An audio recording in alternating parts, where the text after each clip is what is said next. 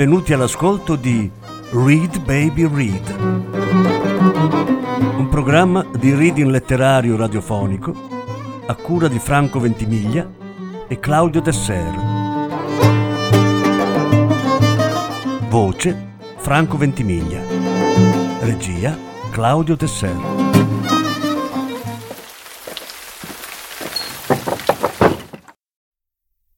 Bartleby lo scrivano di Herman Melville, traduzione di Gianni Celati, lettura di Sara Ventimiglia. Lettura in 5 parti. Terza parte.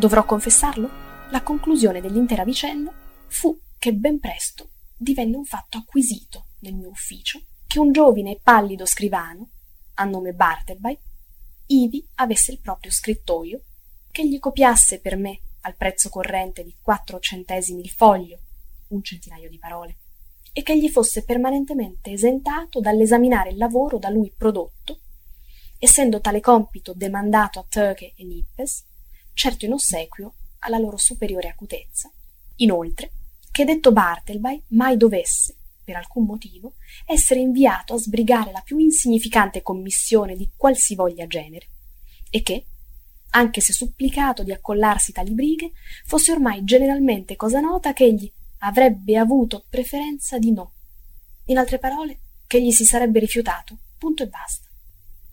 A mano che passavano i giorni, prendevo a riconciliarmi con Bartleby.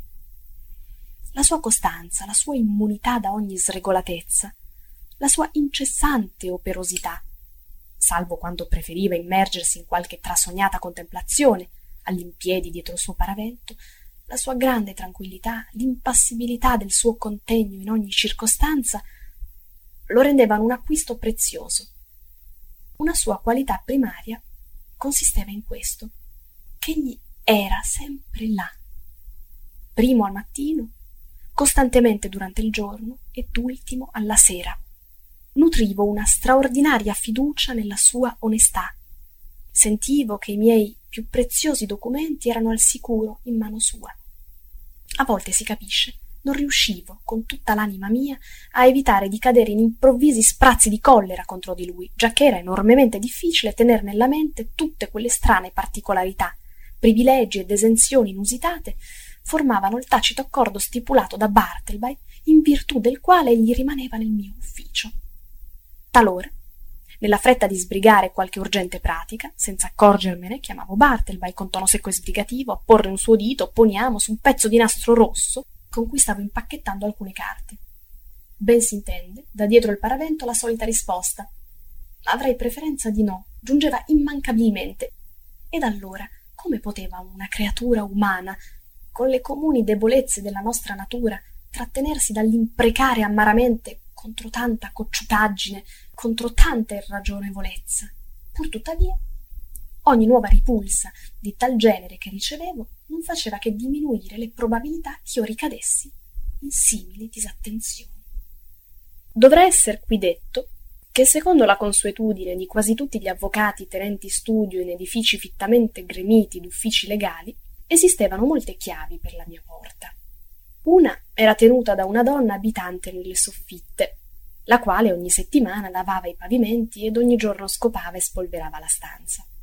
Un'altra era tenuta da Turk, per comodità. Io portavo a volte con me la terza. La quarta non sapevo chi l'avesse. Ora, una domenica mattina, m'accadde di recarmi alla Trinity Church, onde ascoltare un celebrato predicatore, e trovandomi da quelle parti alquanto in anticipo, pensai di fare una breve passeggiata sino ai miei uffici. Fortunatamente avevo con me la mia chiave, ma infilandola nella serratura m'avvidi che non girava, a cagione di qualcosa inserito dall'interno.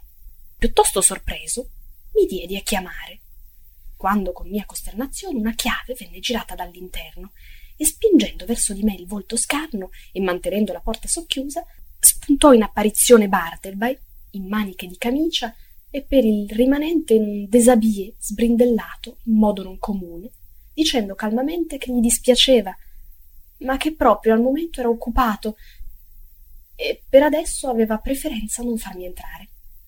Con pochissime altre parole, inoltre, soggiunse che sarebbe stato forse meglio se me ne andavo a fare un giro o due attorno all'isolato e in quel frattempo probabilmente avrebbe terminato le sue faccende. Ora, l'apparizione assolutamente inattesa di Bartleby, occupanti i miei uffici legali di domenica mattina, con quella sua nonchalance educata e cadaverale, ma altresì egli risoluto e padrone di se stesso, ebbe un tal bizzarro effetto su di me che immantinente sgattaiolai via dalla mia porta e feci come richiesto, non senza però svariati moti di impotente ribellione contro la mite sfrontatezza di quell'enigmatico scrivano. In verità, era la sua mirabolante mitezza, soprattutto, che non solo mi disarmava, ma, per così dire, mi toglieva ogni virile attitudine. Già che io ritengo non sia precisamente virile chi, in alcun momento, tranquillamente permetta al suo dipendente di dargli ordini e di mandarlo via dai suoi stessi locali. Aggiungasi che ero in preda a molte inquietudini, chiedendomi cosa mai potesse stare a fare Bartleby nei miei uffici, in maniche di camicia e per il resto in condizioni impresentabili di domenica mattina. V'era di mezzo qualcosa di sconveniente? No, ciò era fuor discussione. Neppure per un momento era pensabile che Bartleby fosse una persona immorale. Ma cosa poteva fare costì? Copiare? Neppur questo. Quali che fossero le sue stravaganze, era Bartleby persona eminentemente dignitosa. Sarebbe stato l'ultimo uomo capace di sedersi alla scrivania in uno stato prossimo alla nudità. Per giunta era domenica. E v'era in Bartleby qualcosa che mi impediva di supporlo capace di contravvenire, con qualche occupazione mondana, alle regole di questa giornata. Nondimeno il mio animo non s'era rassicurato e, preso da frenetica curiosità, finalmente tornai alla porta. Senza ostacoli v'inserì la chiave, l'aprii ed entrai. Di Bartleby non v'era più traccia. Ansiosamente mi guardai attorno, spiai dietro il paravento, ma non v'eran dubbi.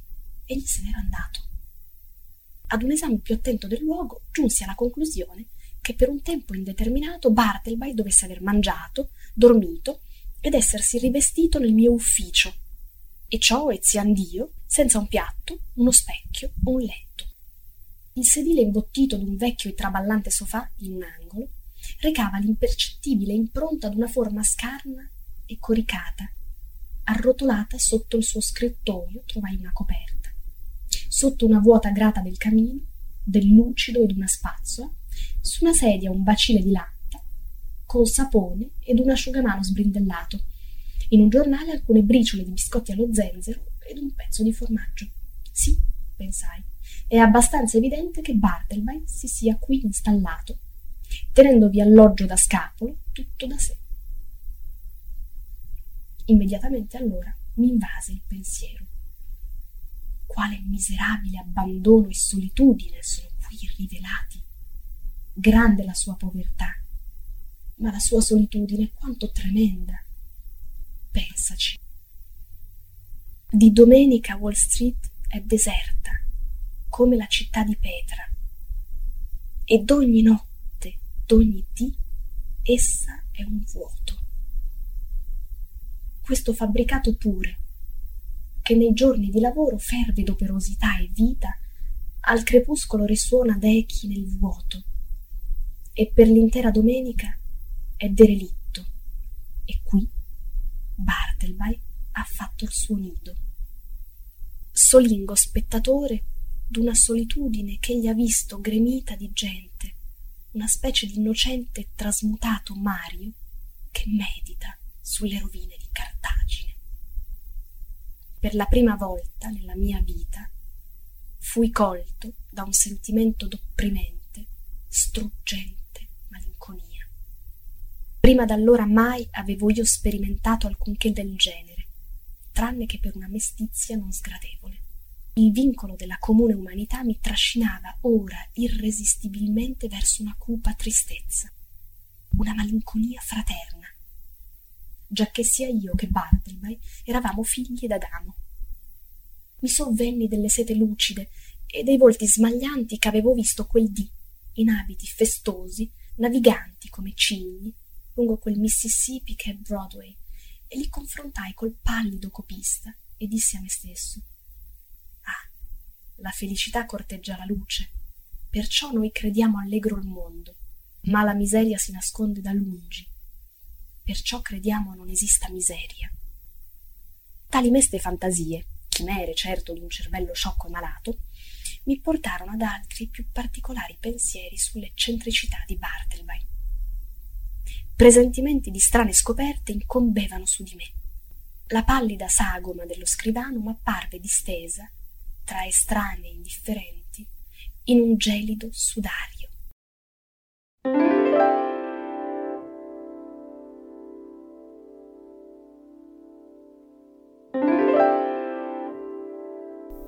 Improvvisamente venni attratto dalla scrivania di Bartleby, chiusa, con la chiave in bella evidenza nella serratura. Non voglio far nulla di male, non cerco d'appagare una crudele curiosità, mi dissi. Inoltre lo scritto è il mio, e così il suo contenuto. Quindi avrò l'ardire di sbirciarvi dentro. Tutto v'era ordinato con metodo. I fogli disposti in pile regolari, gli scomparti erano profondi, e spostando le cartelle dei documenti mi spinsi fin nei loro recessi. Dopo un poco sentii che v'era qualcosa e l'estrassi. Era un vecchio fazzolettone, pesante ed annodato. L'aprii e vidi che era il suo salvadanaio. Rammentai allora tutti i tranquilli misteri che avevo notato in quell'uomo.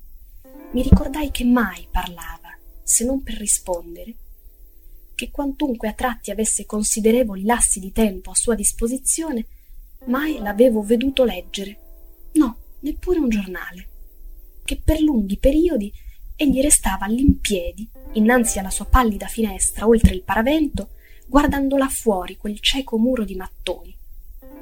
Ero abbastanza certo che mai mettesse piede in un refettorio o trattoria, mentre il suo volto sbiadito chiaramente indicava che mai beveva birra, come Turk, oppure anche tè o caffè, come gli altri uomini.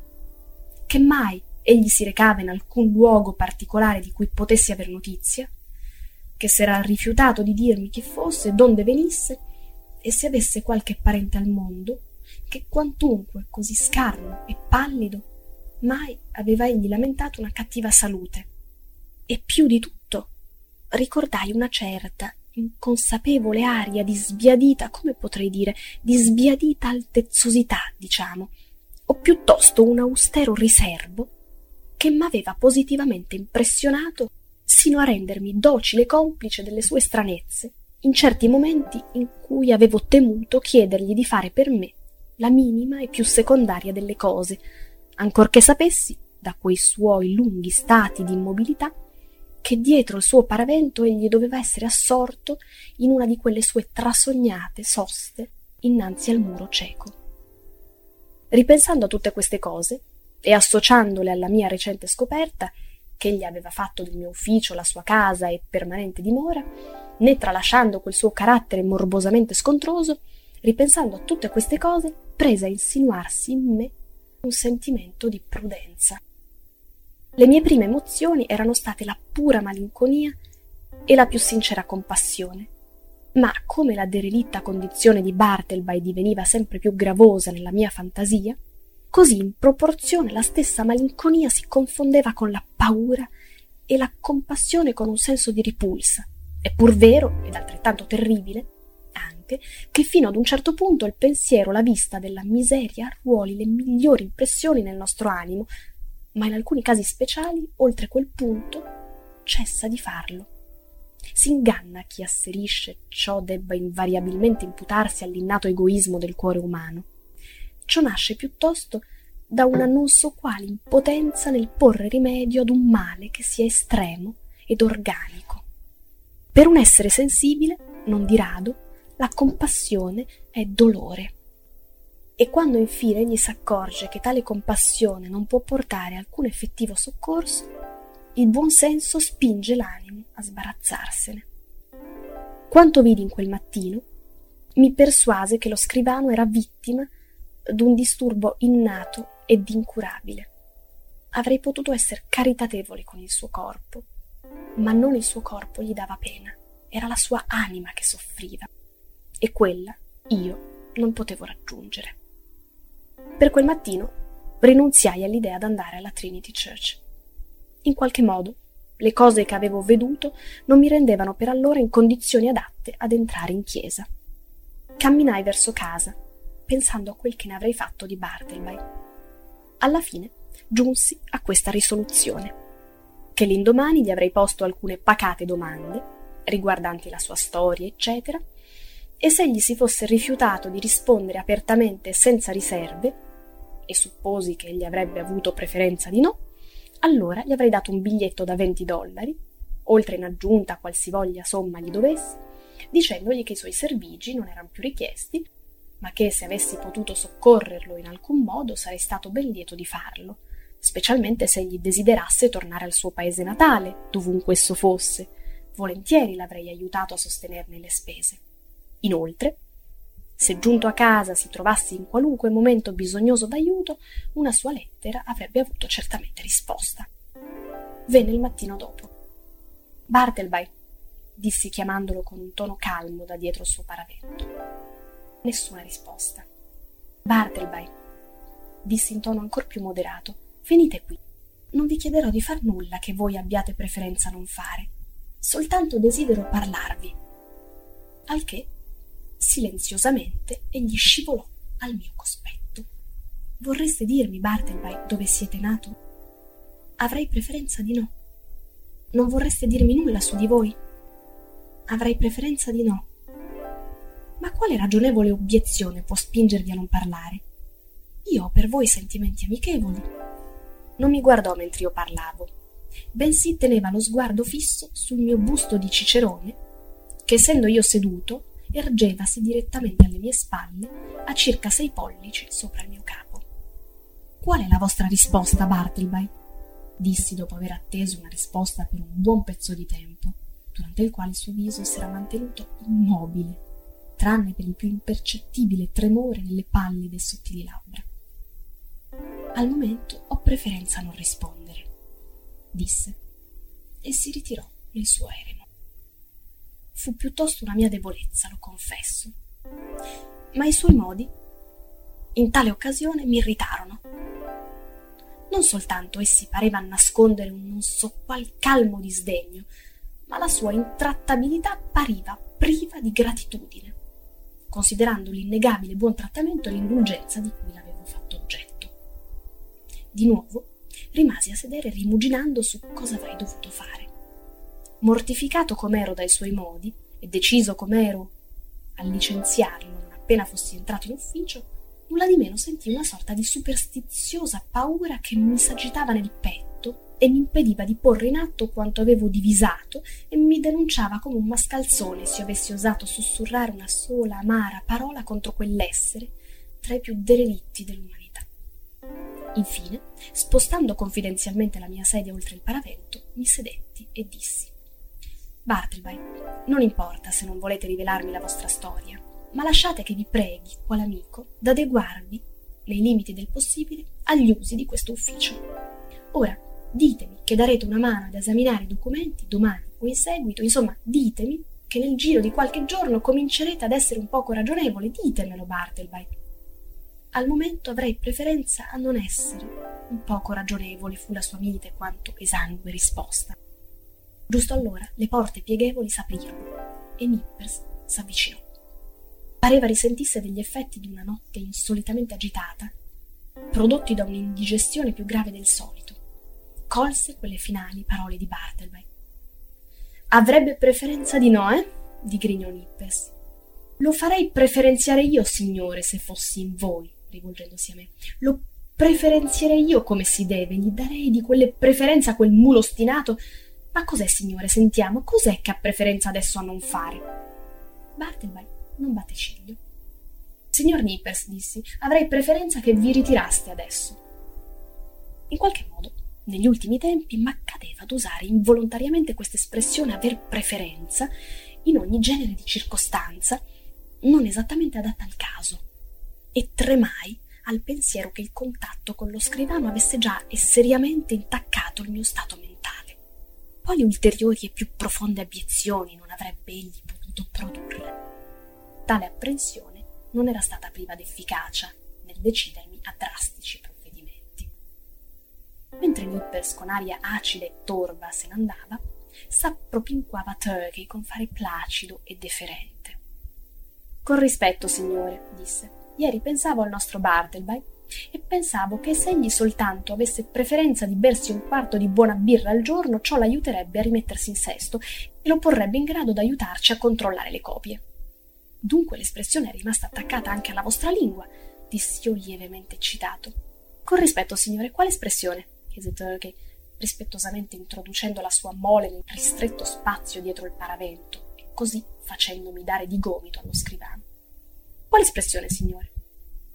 «Avrei preferenza ad essere lasciato in pace», disse Bartleby, come offeso per quell'affollamento nel suo privato. «Ecco l'espressione, Turkey», disse, «è quella». «O aver preferenza? Ah sì, strano modo di dire, io non l'uso mai. Ma signore, come stavo dicendo, se egli soltanto avesse preferenza...» «Turkey», interruppi, «vi prego di ritirarvi». «O certamente, signore, se avete preferenza». Mentre egli apriva la porta pieghevole per ritirarsi, Nippes, dal suo scrittoio, mi gettò un'occhiata e chiese se avessi preferenza che un certo documento fosse copiato su carta bianca o azzurra. Aveva pronunciato quelle parole senza la minima intonazione maliziosa. Era chiaro che se le era trovate senza volerlo sulla punta della lingua. Dissi a me stesso: «Debbo senz'altro sbarazzarmi di quest'uomo dalla mente alterata che in qualche grado ha già sovvertito le nostre lingue, se non i cervelli, a me e ai miei impiegati». Ma ritenni prudente non procedere al licenziamento sull'istante. L'indomani notai che Bartleby altro non faceva che rimanere in piedi davanti alla finestra, assorto in una delle sue trasognate soste innanzi a quel muro cieco. Avendogli io domandato perché non scrivesse, egli rispose che aveva deciso di non scrivere più. «Come? Anche questo? E cos'altro?» esclamai. «Non volete più scrivere?» «No». «E per quale ragione?» «Non capite da voi la ragione?» rispose egli con indifferenza. Rimasi a guardarlo intento e m'accorsi che i suoi occhi apparivano spenti e vitrei. Subito mi venne al pensiero che la sua ineguagliabile diligenza nel copiare presso la buia finestra durante le prime settimane di permanenza nel mio ufficio avesse potuto danneggiarmi temporaneamente la vista. Ne fui commosso. Gli espressi qualche parola di rammarico. Gli fece intendere che naturalmente gli faceva bene ad astenersi dallo scrivere per qualche tempo. Lo spinsi a cogliere quell'occasione per dedicarsi ad una salutare attività all'aria aperta, il che tuttavia egli non fece. Pochi giorni dopo essendo i miei impiegati assenti e trovandomi io in grande premura di spedire certe lettere, ritenni che, non avendo altro al mondo da fare, Bartleby certamente sarebbe stato meno inflessibile del solito e avrebbe portato quelle lettere all'ufficio postale. Ma egli si rifiutò, decisamente. Così che, con mio grave disagio, vandai io stesso.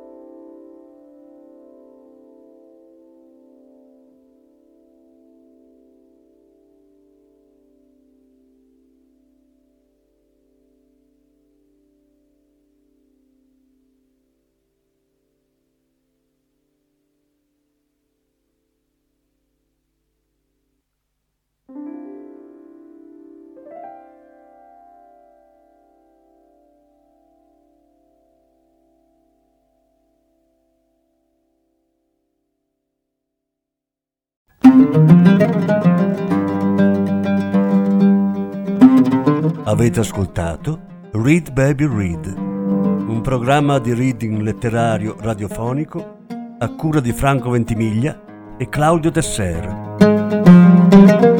Grazie per l'ascolto, alla prossima settimana. La quarta parte della lettura andrà in onda la prossima settimana.